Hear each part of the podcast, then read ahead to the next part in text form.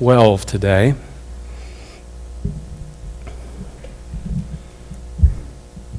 Hebrews chapter 12. Whoa. Welcome.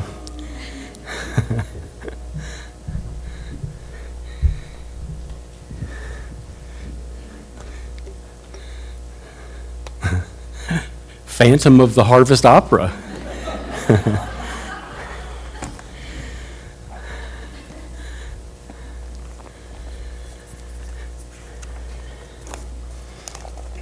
I'd like to uh, read the first three verses of Hebrews chapter 12. We're going to take a little time uh, to soak in a bit of this passage today.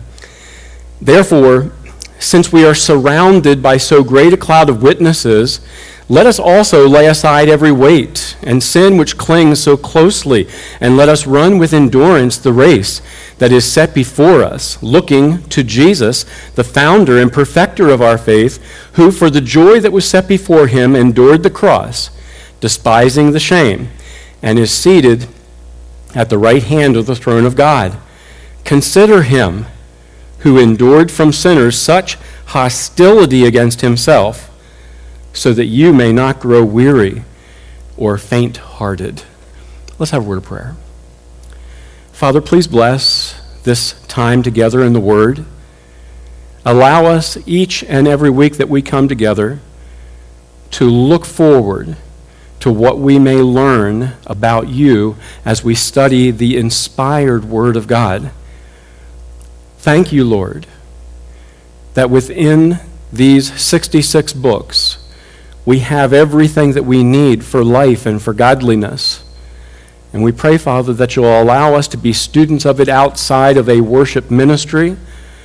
But as we come together on Sundays, in spite of the busyness of our lives, the health and financial and uh, just responsibility matters that can distract us, allow us to come with a focus each and every Sunday on what you have for us today. We need your Spirit to work, and we know that you will because you've made promises about your word going out and it not returning without an impact, without an effect. So give us an opportunity to come together, hearts and minds, listeners as well as speaker, to find out what you have for us today in Hebrews chapter 12. It's in Jesus' name I pray. Amen.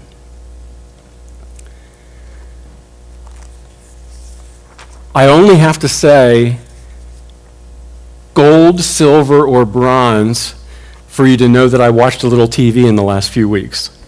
And maybe you did as well. I don't know whether you love the Olympics or not. I, I enjoy it every time uh, that it comes on. And believe me, I don't enjoy it because I would be capable of about 99.99% of the things that these people do. It really is pretty incredible when you think about it. Whatever you might think the value is of walking uh, on a beam, being able to jump and flip over and land on the beam without ripping both of the insides of your ankles off, which is what I am certain I would do. Um, it, it's incredible what takes place. And we're not just talking about um, amazing skill sets, but we are talking about endurance that is probably for most of us beyond our comprehension. Um, I watched uh, some of a triathlon, and I'll have to admit, when it comes to some of the longer things, I, I very seldom sit down and will spend whatever the hours are necessary to see the whole thing. Uh, I may fast forward, but uh, that's, it's amazing to me. Swim a mile, and then as if you didn't do anything, hop on a bike drive for miles, uphill and downhill, and then get rid of the bike and go ahead and run for 10K. I mean, I get tired walking through the aisles of the grocery store sometimes, so I really appreciate uh, the level of endurance that is necessary for these kinds of things. The reason I start off today with this phrase gold, silver, bronze is because everybody, uh, if, you, if you have, even if you're not watching the Olympics and you're paying attention to the news, you know that there are medals you know, being put out there by individuals who have accomplished great things. And I found some interesting um, information in regards to that. And maybe you've heard this uh, quote, by the way. I, I have heard it associated with Dale Earnhardt. I do not know if he is the originator of it because it seems that other names of individuals come out on this. But he's, he's the one who said, second place is just first place loser. Now, maybe you've heard it in another context, but I've heard that stated. And I mention that because in the gold, silver, bronze territory, you have to admit, as wonderful as silver or bronze is, gold's still better. That's what everybody's shooting for. That's what everybody desires.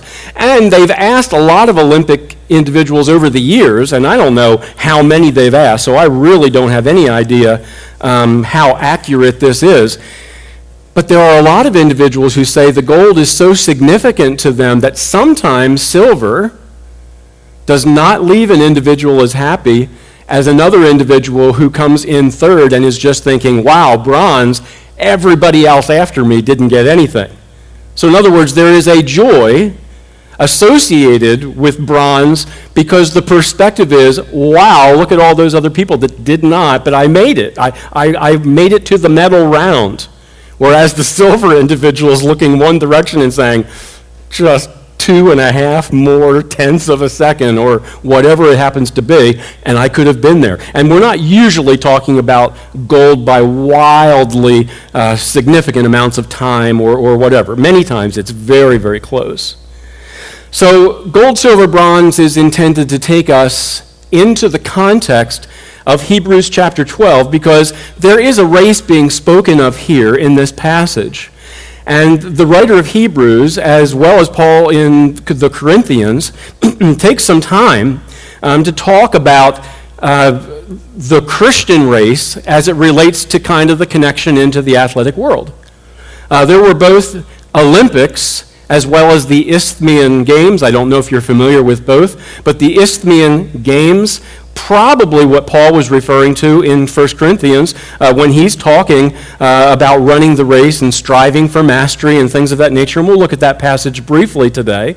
but um, whether we're talking Olympics or the Isthmian Games, and they took place on opposite years, by the way, so there's a little bit of a history there as to what each of them were. They had, both of them had athletic things uh, related to them. The Isthmian Games also included um, ho- horse competitions, in other words, individuals doing some of what you might see in the present day Olympics, and there were even some musical competitions associated with that. So it, it, it was a different set of games, but because they were one, year one and three, and Olympics came every two and four, for a period of time, uh, both of those are a legitimate possibility in terms of what's being referred to uh, when we look at these passages. But here's how I wanted to kind of frame Hebrews 12 for us today gold, silver, bronze, or uncle. Now, if you're hoping to come to a conclusion about exactly what I meant for that, you probably won't be able to. But here's what uncle means in my mind. I give. Because that's what I used to say if somebody had my arm bent behind my back as a kid and they continued to lift my hand up further, cry, uncle. The reason I'm saying that is because there are some things stated in Hebrews 12 that indicate to us that there is a tremendous danger in light of the fact that a race can be grueling and difficult. There is danger to the, to the possibility of us saying, I give up, I'm not even going to run this race. And so I want us to be thinking about that in this weekend that we close out uh, the Olympics, whether you've had a chance to enjoy some of that or whether you did not. And since we are talking about Hebrews 12 in light of a race, I also want to bring up two terms that will come into play in what I'm going to share with you today. First of all, the word rules. You really can't have Olympic Games without rules. And even though it would not be the primary word in the Olympics, the phrase rules of engagement comes to mind as well. You could use the term rules of engagement in an athletic context. But most often, the term rules of engagement really is looking at something more in the realm of law enforcement or military and things of that nature. I want to use both because I believe that in some measure in Hebrews 12, there's a practical look from God for us at the rules of engagement in participating in this Christian race that we are supposed to participate in. And the rules and the rules of engagement are an important piece of the process. Now, just think about it for a moment as it relates to the Olympics. I can work for four years or eight years or however many years to reach a particular milestone, represent my country at the Olympics, and take off one half second before the gun fires and I'm disqualified. That's not even a person who's deciding to give up. Can you imagine what it feels like to work that hard for that long and have that be a disqualifier? Now, it's true you're not allowed to start the race early, so I get it. But man, that is tough. They ought, to, they ought to have at least a second category for all the people who started off too early and at least find out who the gold winner is of the people who do false starts or something. Uh, what about weigh ins? There are certain of the Olympic competitions that require you to be within a particular realm. You can't weigh more than this, and you cannot weigh less than this. And there are, is diligence to making sure that you arrive in that zone uh, that you've got to be in. Think about those people uh, diving off of uh, platforms into the water.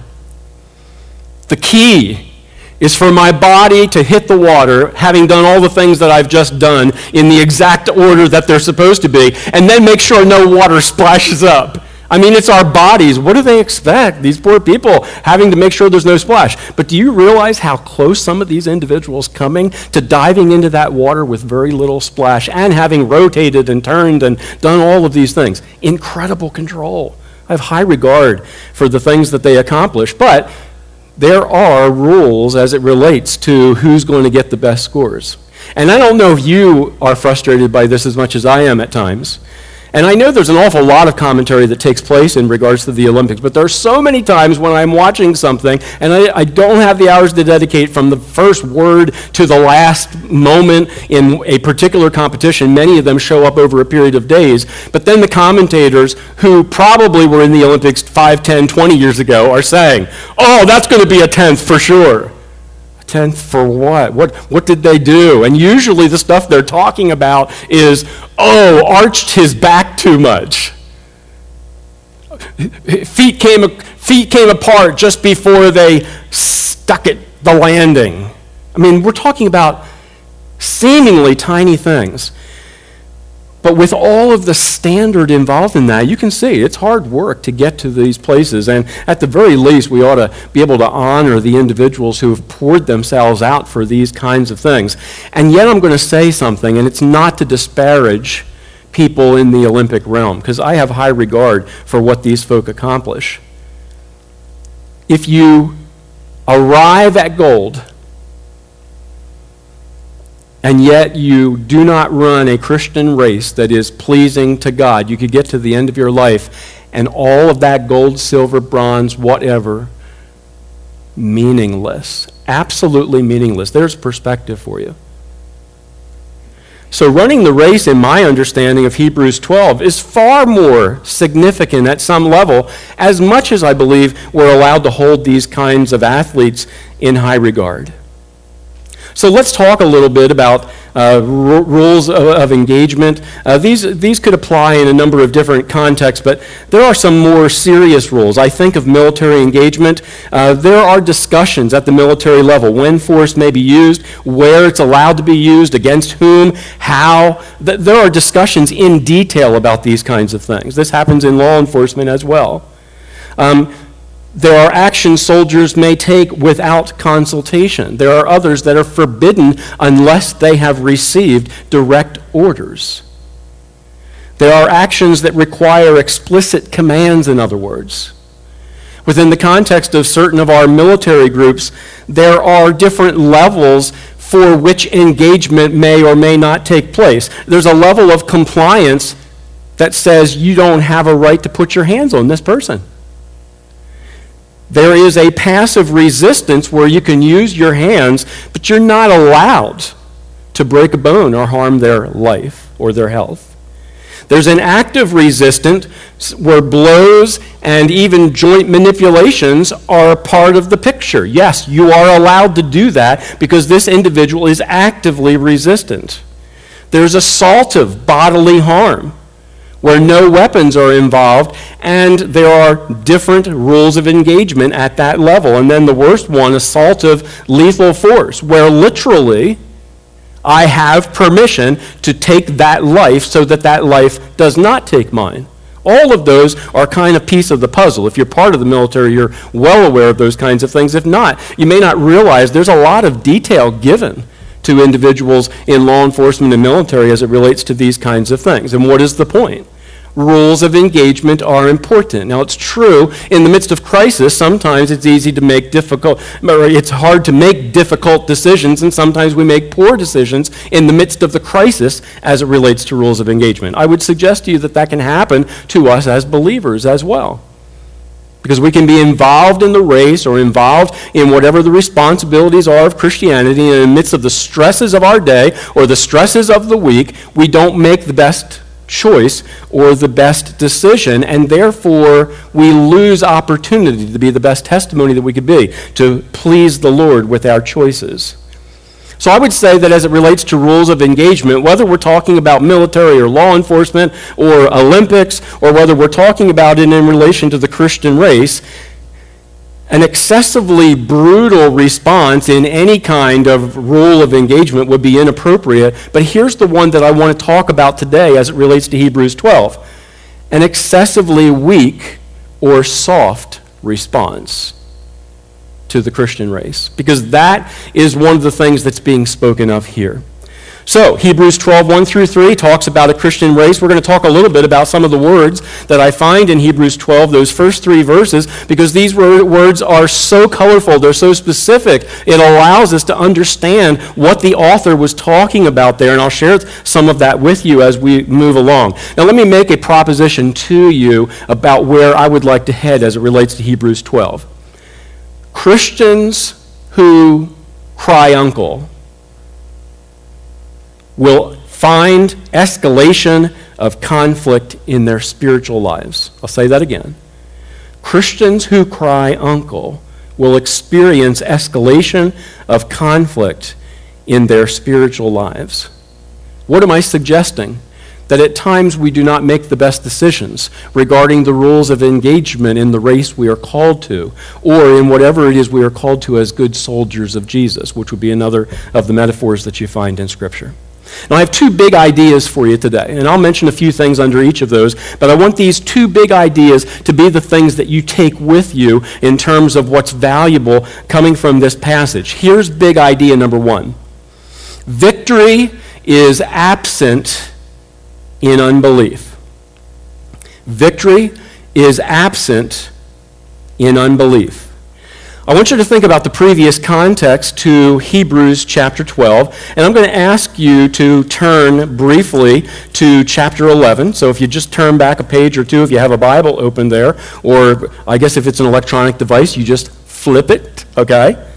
But in Hebrews 11, we won't read it. The, the, whole chapter is a tremendous chapter. You're probably quite familiar with it if you are a believer. But in Hebrews chapter 11, we see some shining stars of faith individuals who showed themselves to have run the race in a way that was really pleasing to the Lord. And they are our examples. And when you get to Hebrews 12:1, therefore, since we are surrounded by so great a cloud of witnesses, it is a reference back to these chapter 11 shining stars.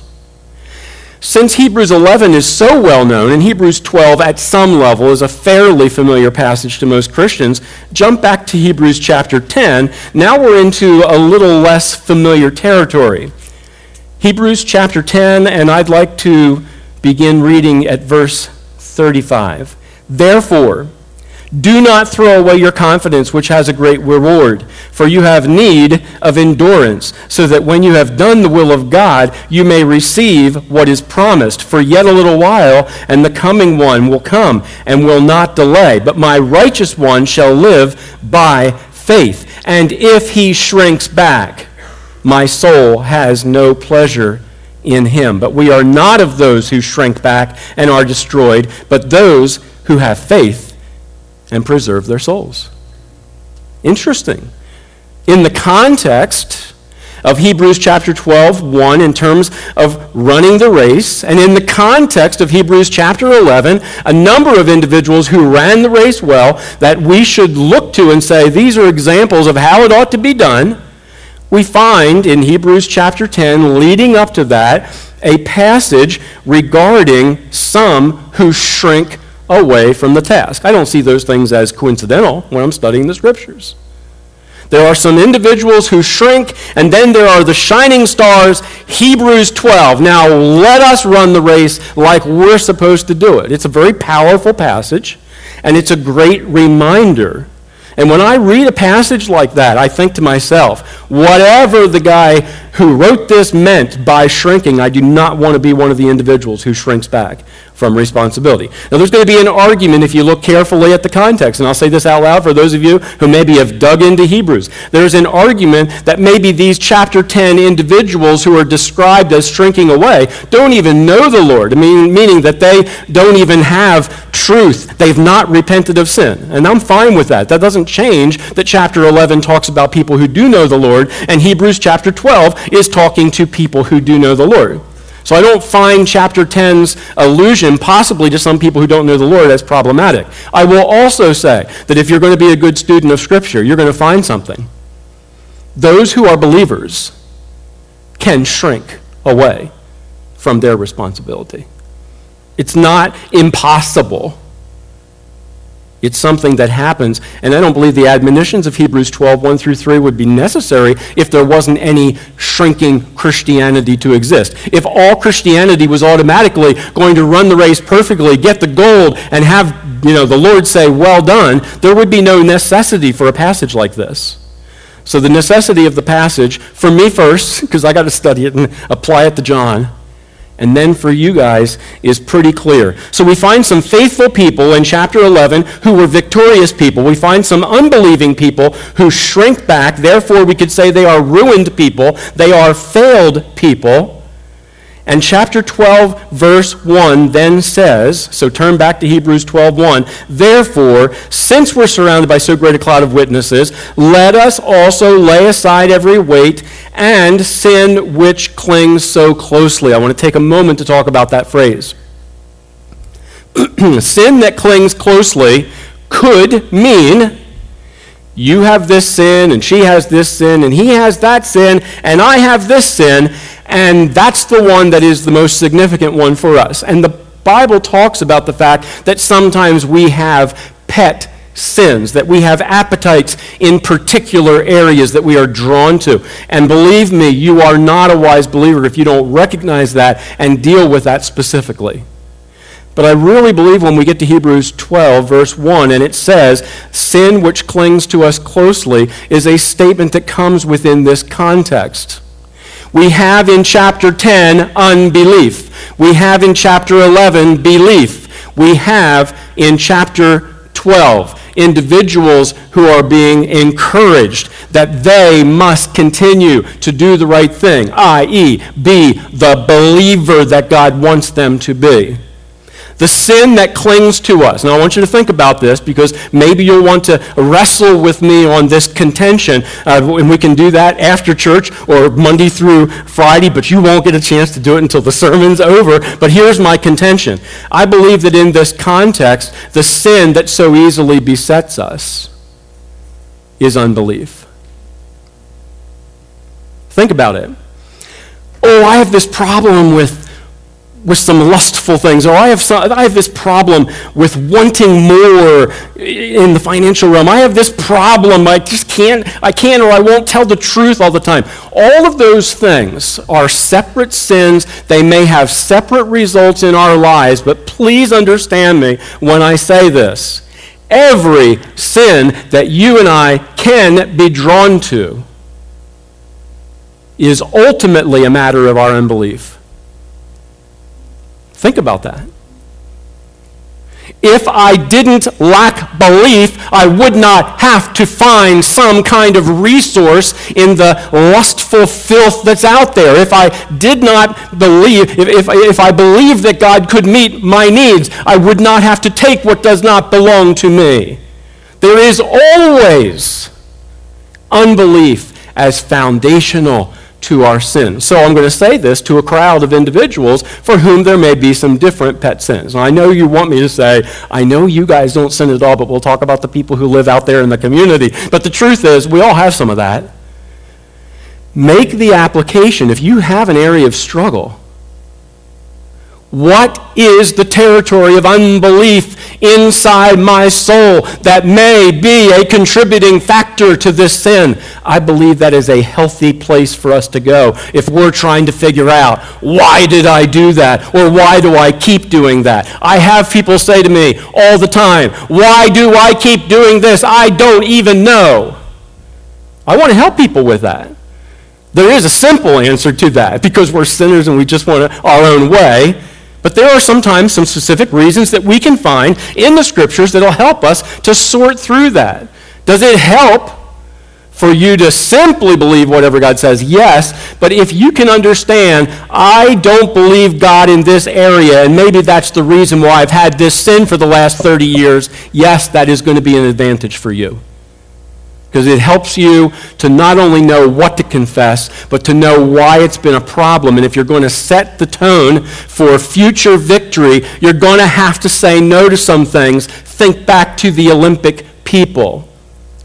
They didn't spend the same amount of time some people did on their phones. They didn't spend the same amount of time watching TV. They did not spend the same amount of time going out and eating the junk food. We know, even if we don't have all the details, there were a great number of things that they said no to in order to accomplish the goal. Nobody says that in order to be victorious, it's just going to be a simple matter. It's not a simple matter. It requires effort on our parts. And you're going to find in Hebrews 12:1 that it's extremely clear that God understands that it can be difficult and that it can be painful because the words that are used here, used here clarify that. So I want you to think with me that the opposite of faith is unbelief, and this is the sin potentially that all of us struggle with that leads to our particular bents towards sin. So, my question to you is this Do you understand? Do I understand the foundational nature of the sin of unbelief? Do I understand that? I believe un- unbelief underlies so many things. It's valuable for us to keep it in our head all the time. There isn't a day or a week that passes where I don't feel like I have to say, wow, not only is that attitude wrong, but there's something I'm not believing correctly that allows me to think that this attitude is just fine. Work your way through that process. Unbelievers participate in all kinds of sins, but they end up in hell. That's worst case scenario because God says, I'm holy. The only way you can end up in heaven is for you to be holy as well. This is the kind of gospel truth that the world doesn't care for anymore, the culture doesn't care for anymore. But if God is holy, and He is, and He calls us to be holy, the only way for us to be in a right relationship with Him is this total perfection. We're getting a dose of that as Jason uh, teaches us um, in Sunday school class about getting the gospel out. And one of the things that we didn't probably get to today that we'll certainly talk about in the future is this idea that the holiness of God sets him so far apart from people in every other way, we've got to get away from this idea of however we define goodness. And Jason talked about that today. Come out to Sunday school next week, by the way, because it's going to be a great lesson as it relates to getting the gospel out. Unbelievers participate in all kinds of sins, but they end up in hell, worst case scenario, without Christ. Why do they end up in hell? At the simplest level, based on our context today, unbelief. Do you remember all the places in Scripture, both Old and New Testament, where certain things didn't take place because of individuals who didn't believe. Jesus went to certain towns and cities and he was unable to perform certain miracles there. Why? Because of their unbelief. The children of Israel stood on the cusp of going into a land that God had promised them. He had already laid it out. I'm going to give this to you. There is no doubt about your victory. But their unbelief kept them in the wilderness for 40 years, while a whole generation of individuals had to die so that the new generation could have that fulfillment of, of God's promise because of individuals who rejected what God had said. Believers may well sin, but they end up without victory and they end up powerless because of unbelief. I want you to see the connection between those who don't know the Lord and those who do know the Lord as it relates to this word unbelief. There is a connection between Christians and non Christians in that territory if, if we are talking about non Christians that are unsuccessful. unbelief. So think about that as we work our way uh, through the passage. By the way, Hebrews chapter 3 verse 12. So there's other places in this book that discusses this territory. Take care, brothers, lest there be in any of you an evil, unbelieving heart leading you to fall away from the living God. Hebrews mentions this numerous different times. Let me give you a, a simple definition of unbelief that I think fits what we are talking about here and is a, a, model for the scriptural passages as well. Unbelief is failure to trust God based on what God has said. Unbelief is failure to trust God based on what God has said. Now, when I make a statement like that in terms of definition, we do presume some things. We are presuming that God has said. I'm not going to argue the point. I'm just telling you, I believe God has said. You believe God has said. This is a church that believes God has said. And here's where we find it 66 books worth, Genesis to Revelation. Every single word came from God. We are living in a day when the culture, even those who claim Christianity, have begun to gut this book that is not okay with God. You can call yourself a Christian and say, I'll take a third of this. I don't like the rest of it for whatever the reasons. It doesn't work because what you have done is you have chosen to determine what God has said and what he has not said. And you weren't even around when this book was written, not to mention when God created the universe. So we have to recognize our limitations, folks.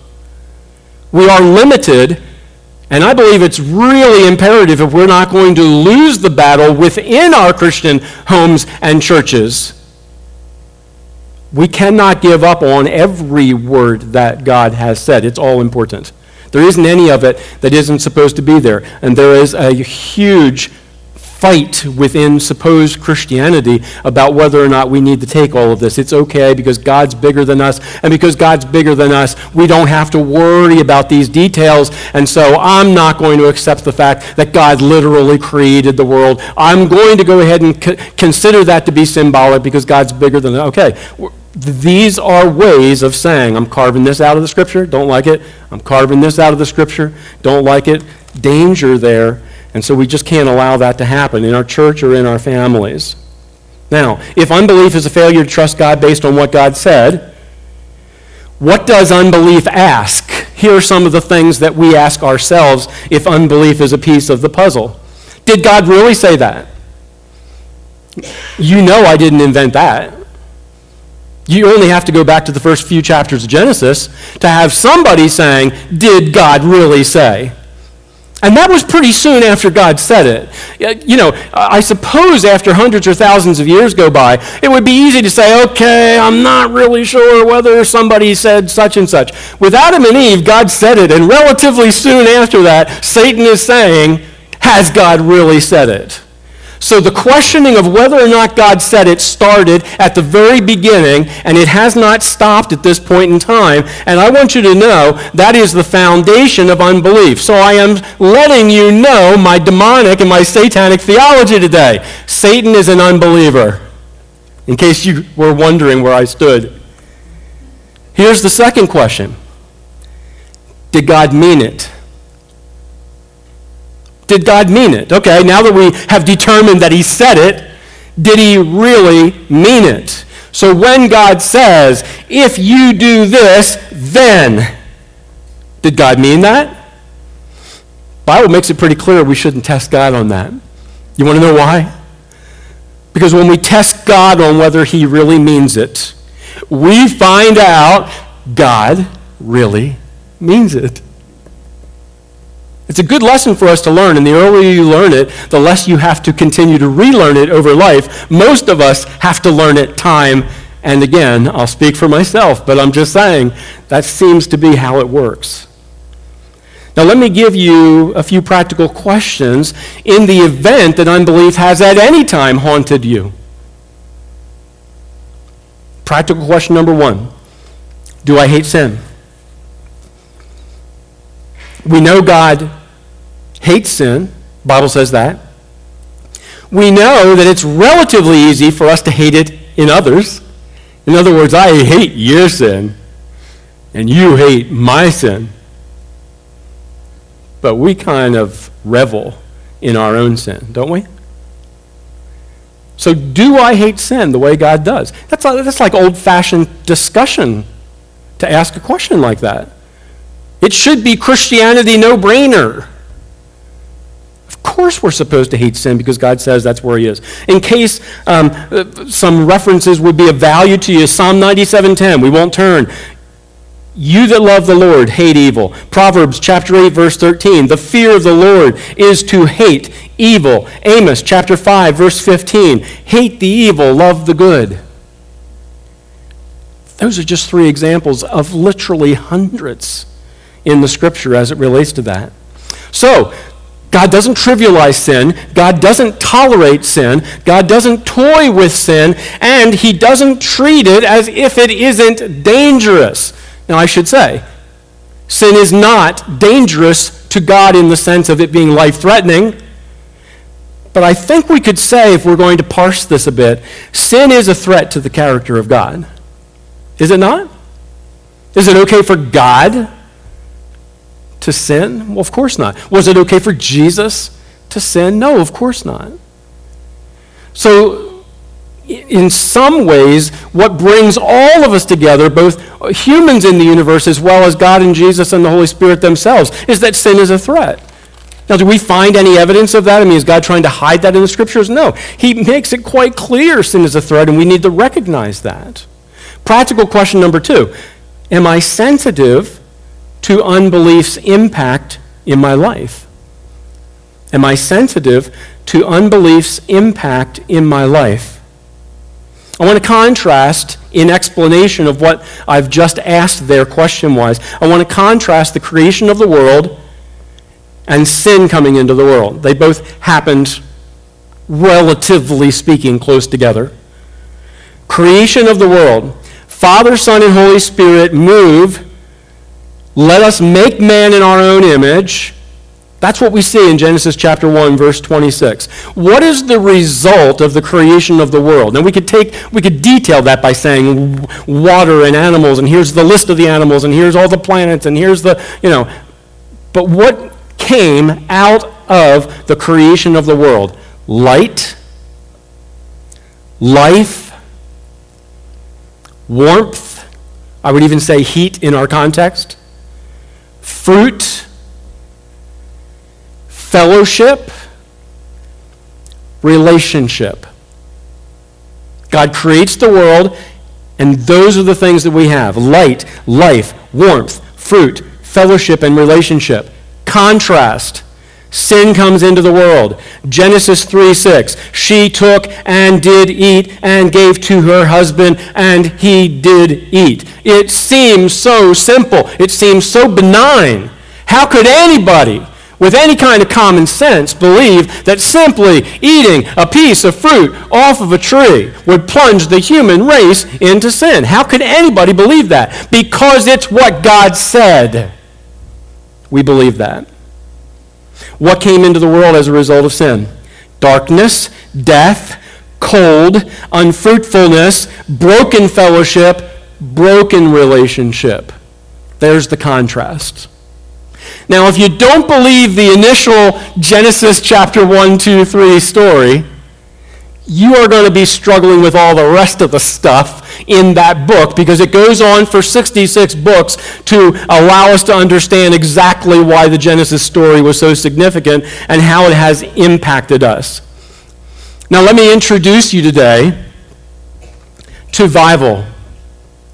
V I V A L. I don't think you'll find it in the dictionary.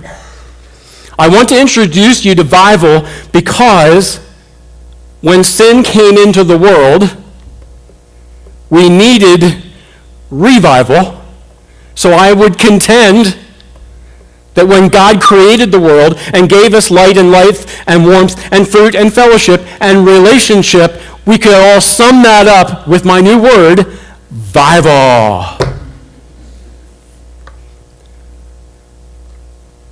But I like the idea that we can sum up all this business of creation in a simple way And I love that it helps me to understand how unbelief has impacted this world we live in because the need for revival came once sin came into the world.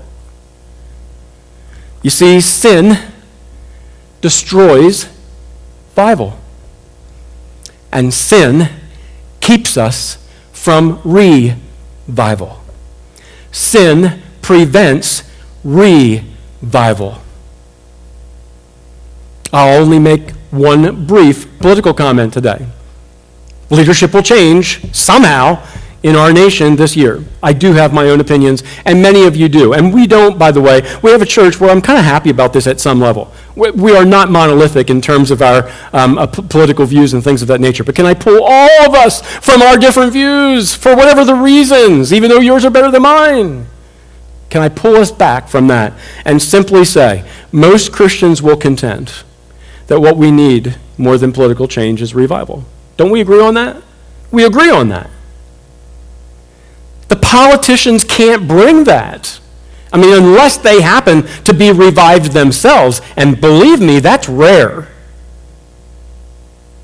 So it would seem that if revival is going to exist in a nation, it's going to have to happen through God and His Spirit and the people of God who are dealing with their unbelief. So let me declare that when revival does not exist in you, in me, in our families, in our churches, it doesn't exist because of unbelief. Oh, that's just too broad of a statement.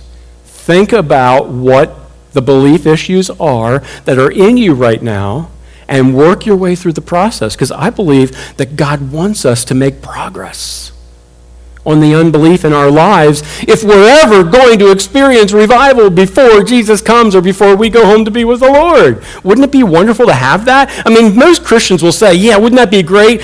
But it's not going to happen because I'm going to continue to live the way I've been living for the last 10 years. You see how it works? Folks, we can say we want it. Forgive me for being so bold. We don't want it. We don't really. We talk a good talk. But that's not what's going on in our lives. And I don't do it to rebuke you. I do it because I have to rebuke me. And you get to hear what the Lord's been laying on my heart recently. Third practical question am I dealing with unbelief specifically? This is where we make this kind of transition to okay, you've declared that Hebrews 12 seems to be talking about unbelief as this primary sin, and I agree that that is true, but it would be inappropriate for us to not recognize that sometimes my sin comes to me in the form of I sin. E Y E. Heart sin tongue sin. So our sin does come to us in different ways. Isaiah 59, if you really want to dig into a passage that lays out the way sin has in, impacted all of us in physical ways feet, tongue, hands, you name it, it's very, very clear there. So it's a helpful passage. Why are we talking about dealing with unbelief specifically? Because unless I come to the conclusion that my eye sin is getting me into trouble, or my heart sin is getting me into trouble, or my tongue sin is getting me into trouble, it is not possible for me to begin this process of truly dealing with unbelief. So they are connected. In relation to heart sin, I think of Uzziah, Second Chronicles chapter 26. When he was strong, his heart was lifted up to his destruction. Don't you love the way God puts things in his word? When he was strong, meaning Uzziah, when Uzziah was strong, his heart was lifted up to his destruction. Solomon, it came to pass when Solomon was old that his wives turned away his heart after their gods, and his heart was not perfect with the Lord his God. 1 Kings chapter 11, and the Lord stirred up an adversary unto Solomon after that, a divided kingdom comes into place. And you're hard pressed in the divided kingdom to find revival, even though there are few individuals that actually live that out at some level. So, that second Or, or third, a practical question Am I dealing with sin specifically? It is imperative that we be willing to work through this process of whatever it means to identify unbelief in us as it relates to some of the detailed sin. Big idea number two. We said big idea number one was basically this all sin is unbelief, and victory is absent in unbelief. There's the big idea. Second big idea victory is assured through applying God's rules of engagement. Now you see the tie in to how we started off this message. God's rules of engagement will allow us to bring belief to our Christian life and to our Christian race. I'm reading just a portion from a 1940 speech. Some of you will recognize it, even though it was an eternity ago for, the, for most people here. To form an administration of this scale and complexity is a serious undertaking in itself, but it must be remembered that we are in the preliminary stage of one of the greatest battles in history, that we are in action at many other points in Norway and in Holland, that we have to be prepared in the Mediterranean, that the air battle is continuous, and that many preparations, such as have been indicated by my honorable friend below the gangway, have to be made here at home. In this crisis, I hope I may be pardoned if I do not address the House at any length today. I hope that any of my friends and colleagues or former colleagues who are affected by the political reconstruction will make allowance, all allowance, for any lack of ceremony with which it has been necessary to act. I would say to the House, as I said to those who have joined this government, I have nothing to offer but blood, toil, tears, and sweat. Re- recognize those words? Winston Churchill. God give us leadership like that guy again in our nation. But I'm not here to talk the politics so much as to say Churchill's encouraging words, which don't sound all that encouraging, were absolutely realistic as it related to the race that had to be run in that day.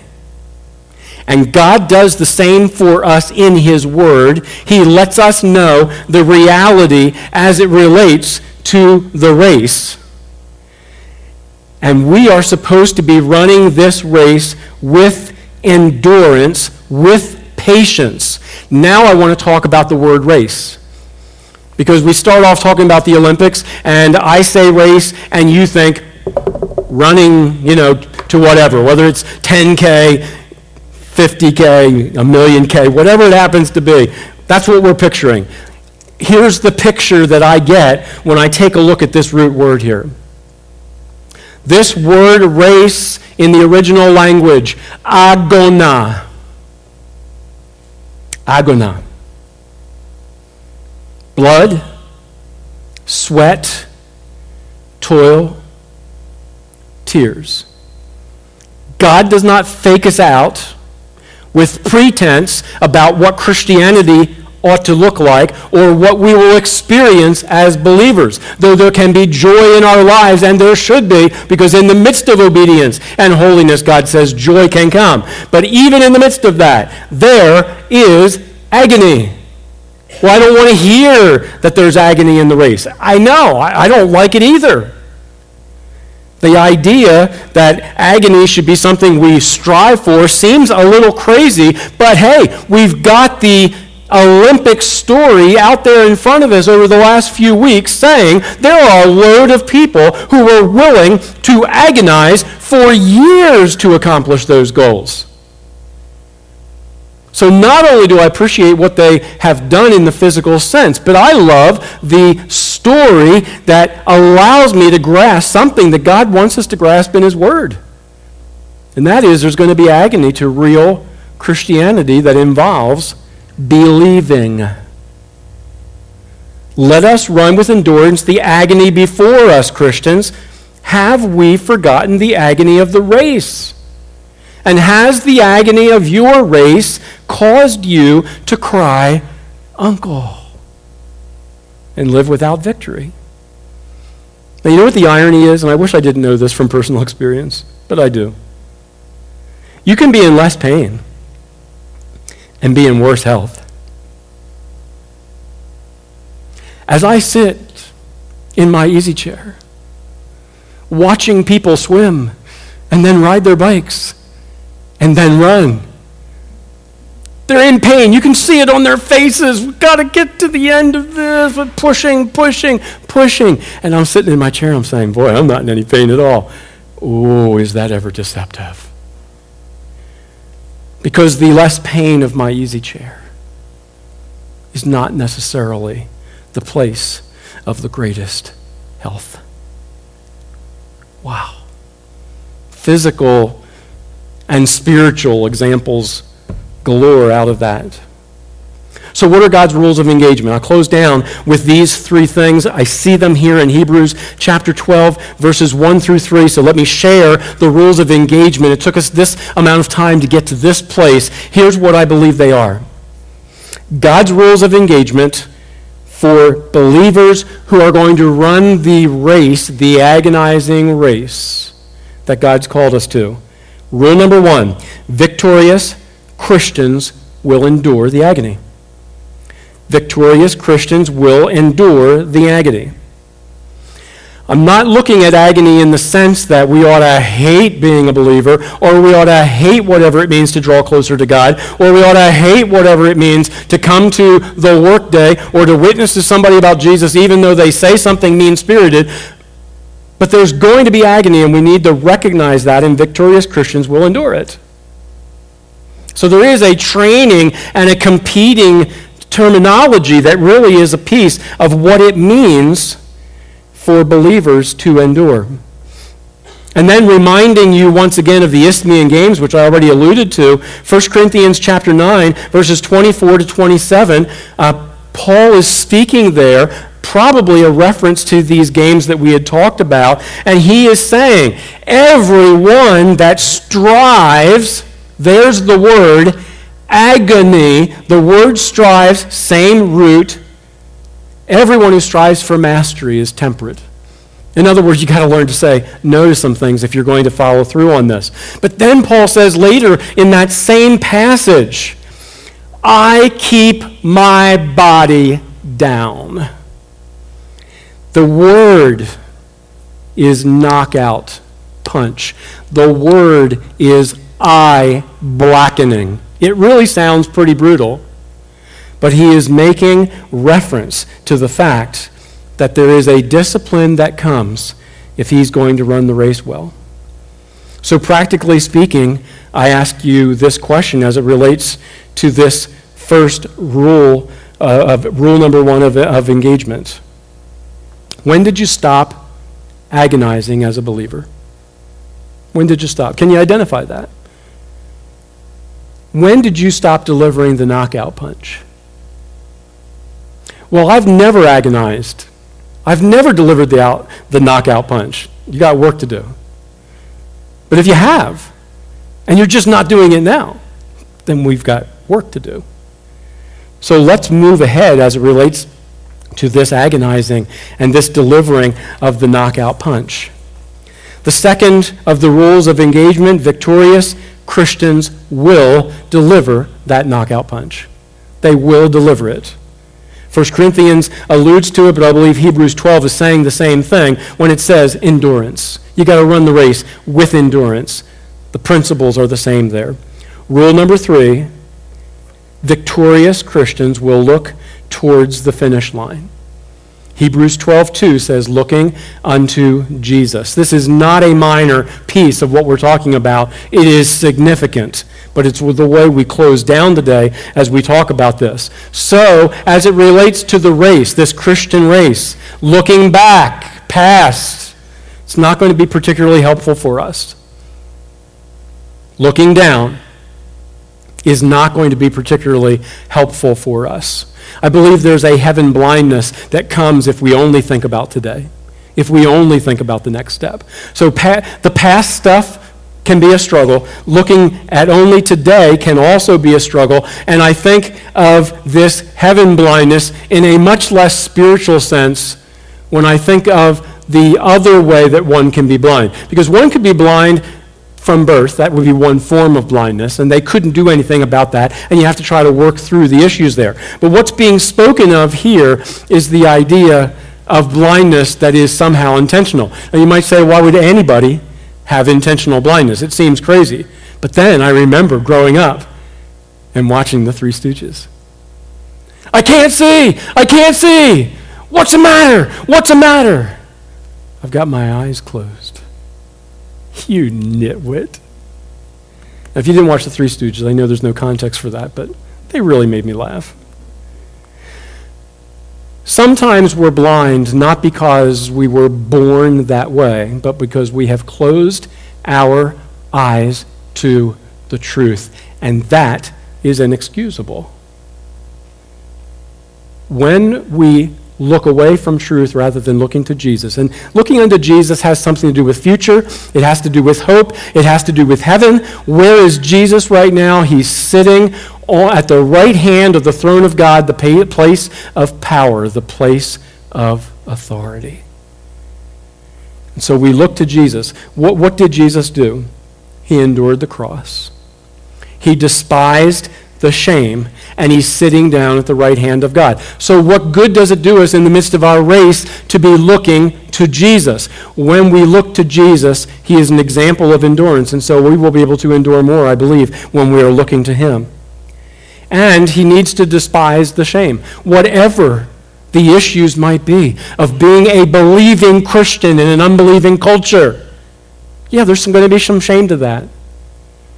You, you really could have some nasty things said to you on social media because social media is really easy to have for, for people who don't know you to say horrible, nasty things. Some people would say it to your face too, but most of them, if you met them in the store, you'd bump into them, they'd say, Oh, sorry, excuse me, have a nice day. They're just really gutsy in the midst of their social media, um, you know, yells and screams at people. So we look at Jesus because he's at the right hand of God, which is the place of power and the place of authority. What is the value of looking to Jesus? Believers do not have to worry about being caught up in unbelief when they're looking to Jesus. Jesus was resolute about the cross. He endured things that he didn't deserve because he was 100% perfect and took all of these things on himself. I mean, at the very least, you and I would have to say we deserve some of what comes at us based on our poor choices. So, in closing down today, the question is this Have you cried, uncle?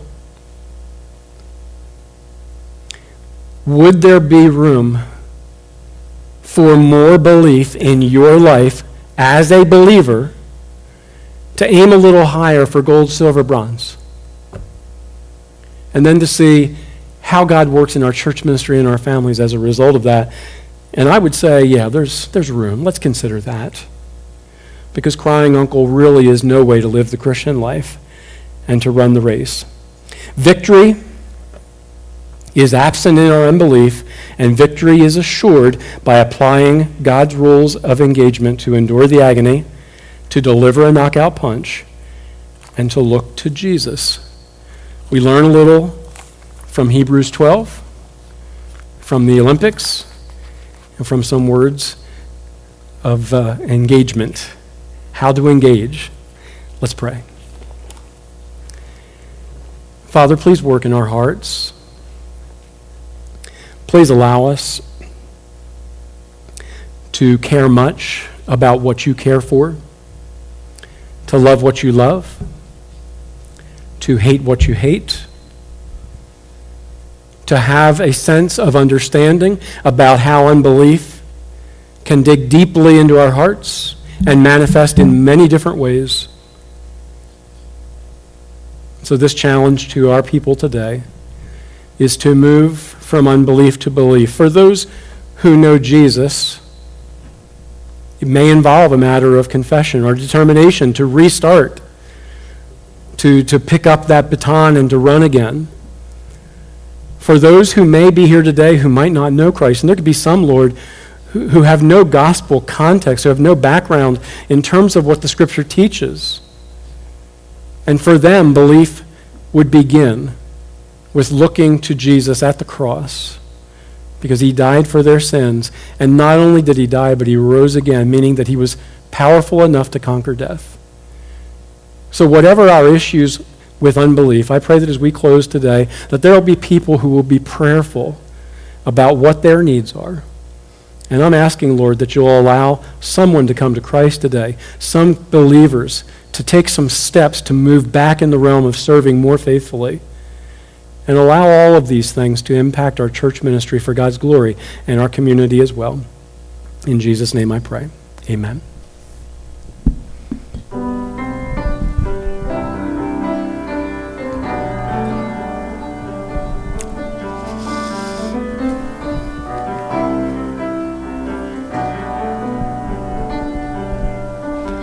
Thank you for the cross, Lord.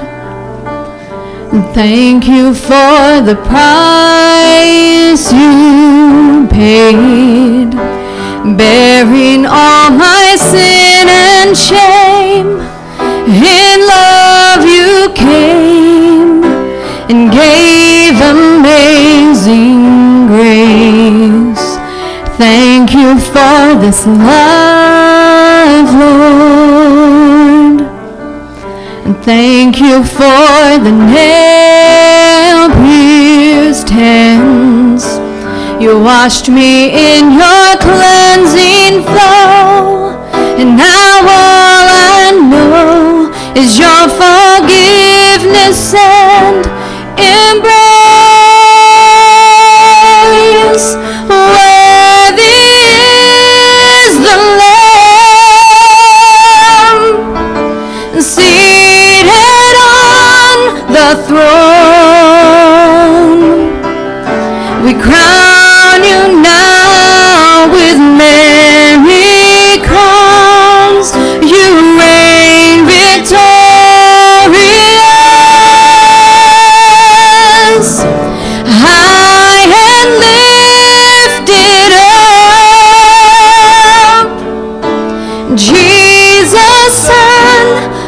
Of